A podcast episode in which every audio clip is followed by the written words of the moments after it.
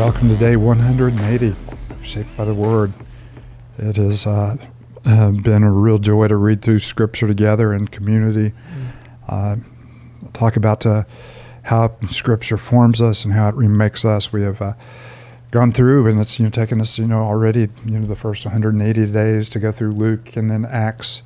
And of course, Luke was a traveling companion of Paul, and the book of Mm-hmm. Acts is his second volume of his gospel that tells largely the story of Peter and then Paul. And then we've taken Paul's letters, and uh, we're pressing in toward the end of uh, you know Paul's life uh, as he is writing from prison in Rome. He'll be released, and then he'll write a, a few personal letters. You know, two to Timothy, uh, you know his protege in faith, and one to Titus. Uh, but the the prison epistles are, are have been a, have been a lot of fun, and this is Philippians, one of the most joyful letters. And, and as we've said, you know, in every installment of our Philippians, uh, you know, podcast, that it's not because the circumstances were ideal, but it's because the joy we have in Christ always, you know, abounds in spite of our circumstances. So we continue in Philippians, but uh, before we do, Matt, why don't you um, why don't you lead us in prayer? Yeah. Father, we thank you again for your word. We thank you that you speak to us. Um, you're a God who hasn't left us in the dark, but you've revealed yourself and your character, and your, your purpose, your plan to us. And so, Father, as we read um, Philippians together uh, through the the means that you've given us to, to be able to do a podcast and read together um, widely, would you shape us? Would you transform us into the image of Christ? Uh, Father, would you cause a, a a deep well of joy to um, to come up in us, and and God, would we be your people in this place, um, in this time? We love you. It's in Christ's name we pray. Amen. And I probably didn't say it, but I'm Paul Camp here with Matt Kresge and David Keefe Hey guys. uh, as we continue in day 180, shaped by the Word. Philippians chapter 3, chapter 3. Further, my brothers and sisters, rejoice in the Lord. It's no trouble for me to write the same things to you again, and it's a safeguard for you. Watch out for those dogs, those evildoers, those mutilators of the flesh. For it is we who are the circumcision, we who serve God by his Spirit, who boast in Christ Jesus, and who put no confidence in the flesh, though I myself have some reasons for confidence. If someone else thinks they have reason to put confidence in the flesh, I have more. Circumcised on the eighth day of the people of Israel, of the tribe of Benjamin, a Hebrew of Hebrews, in regard to the law, a Pharisee, as for zeal, persecuting the church, as for righteousness based on the law, faultless. But whatever uh, were my gains, to, or whatever were gains to me, I now consider loss for the sake of Christ. What is more, I consider everything a loss because of the surpassing worth of knowing Christ Jesus my Lord, for whose sake I have lost all things. Consider them garbage that I may gain Christ and be found in him, not having a righteousness of my own that comes from the law, but that which is through faith in Christ, the righteousness that comes from God on the basis of faith. I want to know uh, Christ, yes, to know the power of his resurrection, participation in his sufferings, becoming like him in his death, and so somehow attaining to the resurrection of the dead. Not that I've already obtained this or I've already been made arrived at my goal, uh, but I press on to take hold of that for which Christ Jesus took hold of me. Brothers and sisters, I do not consider myself yet to have taken hold of it, but one thing I do, forgetting what is behind and straining toward what is ahead, I press on toward the goal to win the prize for which God has called me heavenward in Christ Jesus. All of us, then, who are mature, should take such a view of things. And if on some point you think differently, that too God will make clear to you. Only let us live up to what we have already attained. Join together in following my example, brothers and sisters. And just as you have us as a model, keep your eyes on those who live as we do. For as I have often told you before, and now tell you again, even with tears, many live as enemies of the cross of Christ. Their destiny is destruction, their God is their stomach, and their glory is in their shame. Their mind is set on earthly things. But our citizenship is in heaven, and we eagerly await a Savior from there, the Lord Jesus Christ, who, by the power that enables him to bring everything under his control, will transform our lowly bodies so that they will be like his glorious body. Paul moves us up from being engaged in earthly things uh, to a citizenship that uh, far surpasses them all. We, we're, we're part of something much larger than just the moment we live in, or the country that we live in, or the church that we go to, or the place where you know our kids go to school, Mhm. or you know the athletic teams we're on. That there's a bigger reality that uh, shapes our identity and shapes who we are than you know our income or anything else. The fact that we belong to Him and that He is one day returning and He will one day, you know, transform us. So I'm pulling a Katie Kresge and going to the end of the passage before Oh, wow. we do the first. But it, uh, it is a beautiful way uh, to end up. He will one day transform our lowly bodies so that it be like His glorious body. Mm-hmm. And you have to love too, you know. But our citizenship is in heaven, and then he says, "And we eagerly wait a savior from there." You know, yes, we remain on earth, but our citizenship is in heaven, and there's, you know, a- a day that is coming. I mean, this is the Apostle Paul looked forward to and long. I mean, the church, early church, longed for this day where Christ would return, not not simply to just escape the troubles of this world, you know, but as Right. a hope that that all that God has promised will be brought about.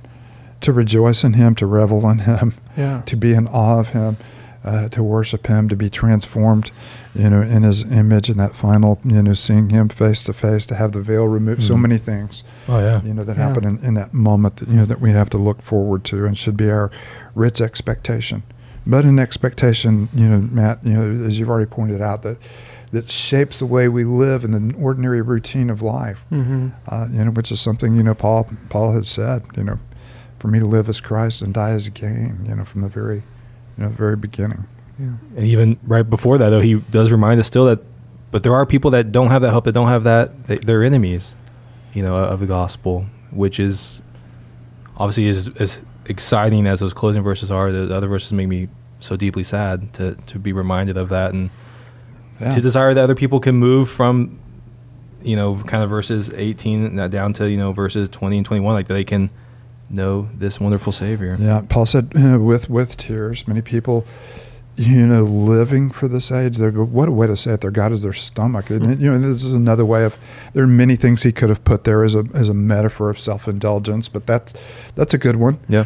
uh, you know, as, as, as good as any, and their glory is in their shame. And, uh, you know, Cindy often, you know, um, you know, when we're, we're talking, comes back to a favorite passage of hers, you know, where Paul talks about uh, the shameful things the Corinthians had been involved in. And he said, you know, what did you gain from, you know, at the time, the things that you're now ashamed of, Mm. uh, living for lesser things? What a, you know, what a theme, you know, that that is.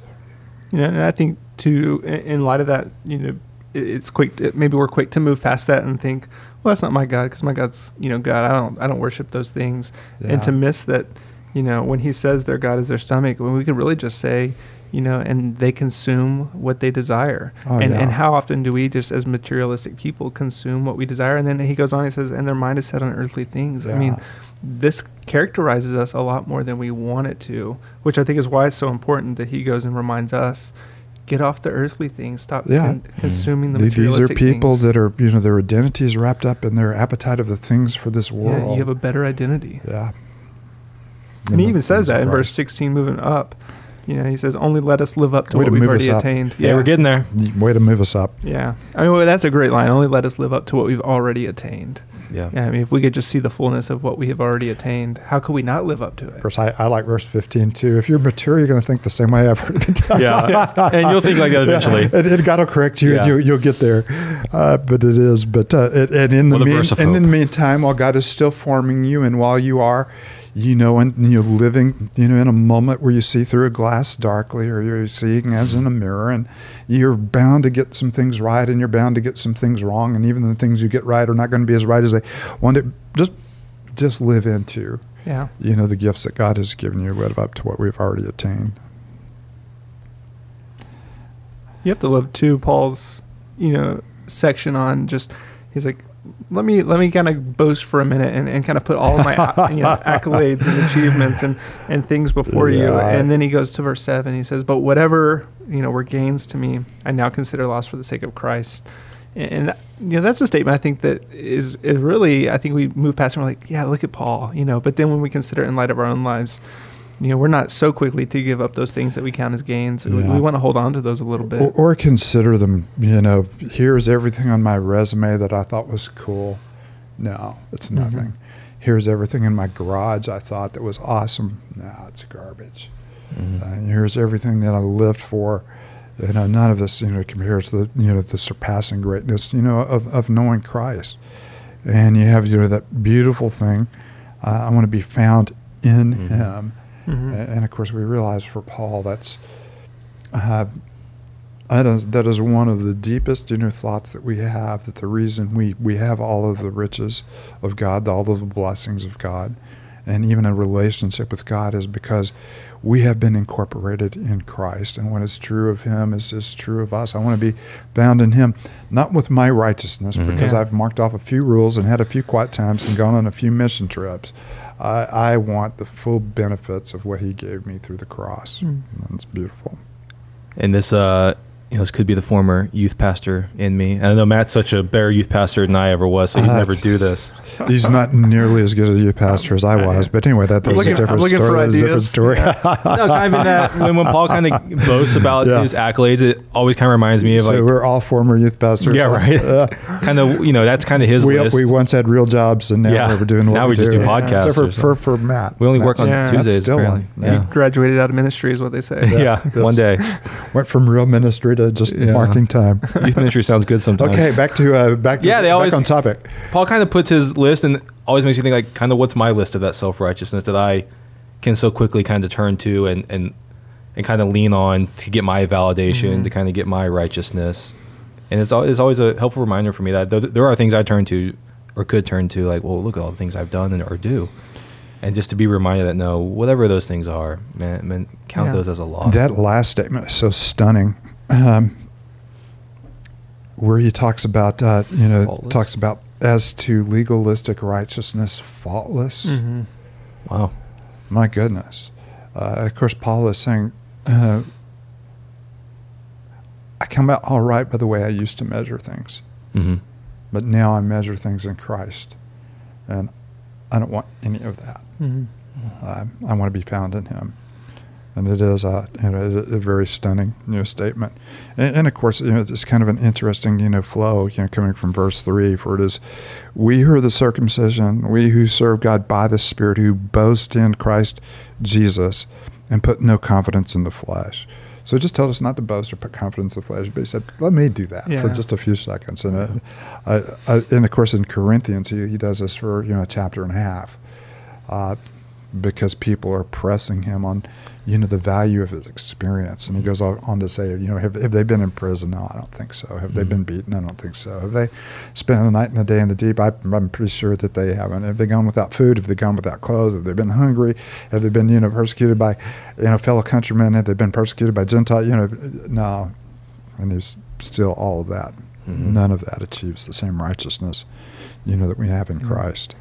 I think that's, I mean, the danger, right, of, starting to look at our righteousness as something, you know, that we initially receive, but then have to maintain or have to to grow. Or, I mean, you just kind of you see even Paul just saying, even even if it, if my righteousness based on the law, you know, is faultless, it's still not the righteousness, you know, that is received by faith in Christ Jesus, the, the righteousness I need in order to be saved. And, and I think the hard part about just the Christian life at times when you know we start to measure ourselves against one another is it's easy to justify our righteousness as a greater righteousness than Sure. you know the Mm. youth pastors or whatever. Or but then when we look to Christ, we realize oh, I'm I'm so fall short. Yes. Uh, in another place, Paul says, "Those who measure themselves by themselves are not wise." Yeah. And and of course, those who measure themselves by Christ will always be deeply humbled, Yeah. hmm and they'll move back, you know, to that hymn. You know, that we said there's a big part of this, the entire book, Mhm. and uh, your attitude should be the same as his. Who, Yeah. although existed in the form of God, didn't hold on to his privilege, but emptied himself, became obedient, Yeah. became a servant, died on a cross, Mhm. and God lifted him up. And of course, you know, Peter, you know, Peter will tell us, and Paul will tell us, you know, that later that we need to humble ourselves under Mhm. God's hand and let Him in due time, Yeah. you know, decide what matters and Yeah. what doesn't And it, matter. and it doesn't mean that like we don't put effort into the Christian Oh, life. I mean, because he goes not. on even after this, even after saying all these things don't matter. He says, "I press on," and I love what he says. I press on to take hold of that for which Christ Jesus took hold of, you know, for me. yeah, In, in other words, Christ has already, ac- uh, uh, you know, accomplished and took hold of everything, and now you know it's it's it's ours. It's before us. Yeah. But there's still a part that we play in it, in which we must press on. And, and what a big move in the passage from you know from legalistic righteousness, faultless to not that I've already obtained this yeah. Mm-hmm. or already been made perfect, but I press on. And he says it twice. I, I'm not even near that. Mm-hmm. But I want to live my life living into, uh, you know, and, and I do, I, along with you, Matt, I just love that phrase. It's not, I took hold of Christ, Christ took hold of me. Yeah. And now I want to hold on tight to what he took hold of me for Mhm. or go after, Mm-hmm. you know, the very purpose or the very reason, you know, that he has. Uh, Yeah. fun week in the Word. Um, Galatians, Mhm. Philippians. Uh, we have a couple more chapters in Philippians, and then we'll go to First Timothy, Second Timothy, Good. Titus, then the Gospel of Mark. There we go. There, there's a, a nice journey laying ahead of us. Always a Mhm. nice journey laying ahead of us in the Word of God. David, could you close us with a word of prayer? Let's pray. Uh, Father, by your grace, uh, may we live up to what we've already attained in Christ Jesus. Um, thank you so much for the deep reminder uh, of where our righteousness is found, that it's not one that we have on our own, but that which we've been given in Christ Jesus, a righteousness that comes from God on the basis of faith. Uh, may you press that deep into our hearts, um, and may that not only be a deep comfort um, to us um, as we live out our days, but may it also spur us on to towards faithfulness and obedience to you. So, thank you so much um, for your wonderful gospel, um, Father. We love you, and we ask that we would live in light of it for your glory and our joy. We praise all in the name of Christ. Amen.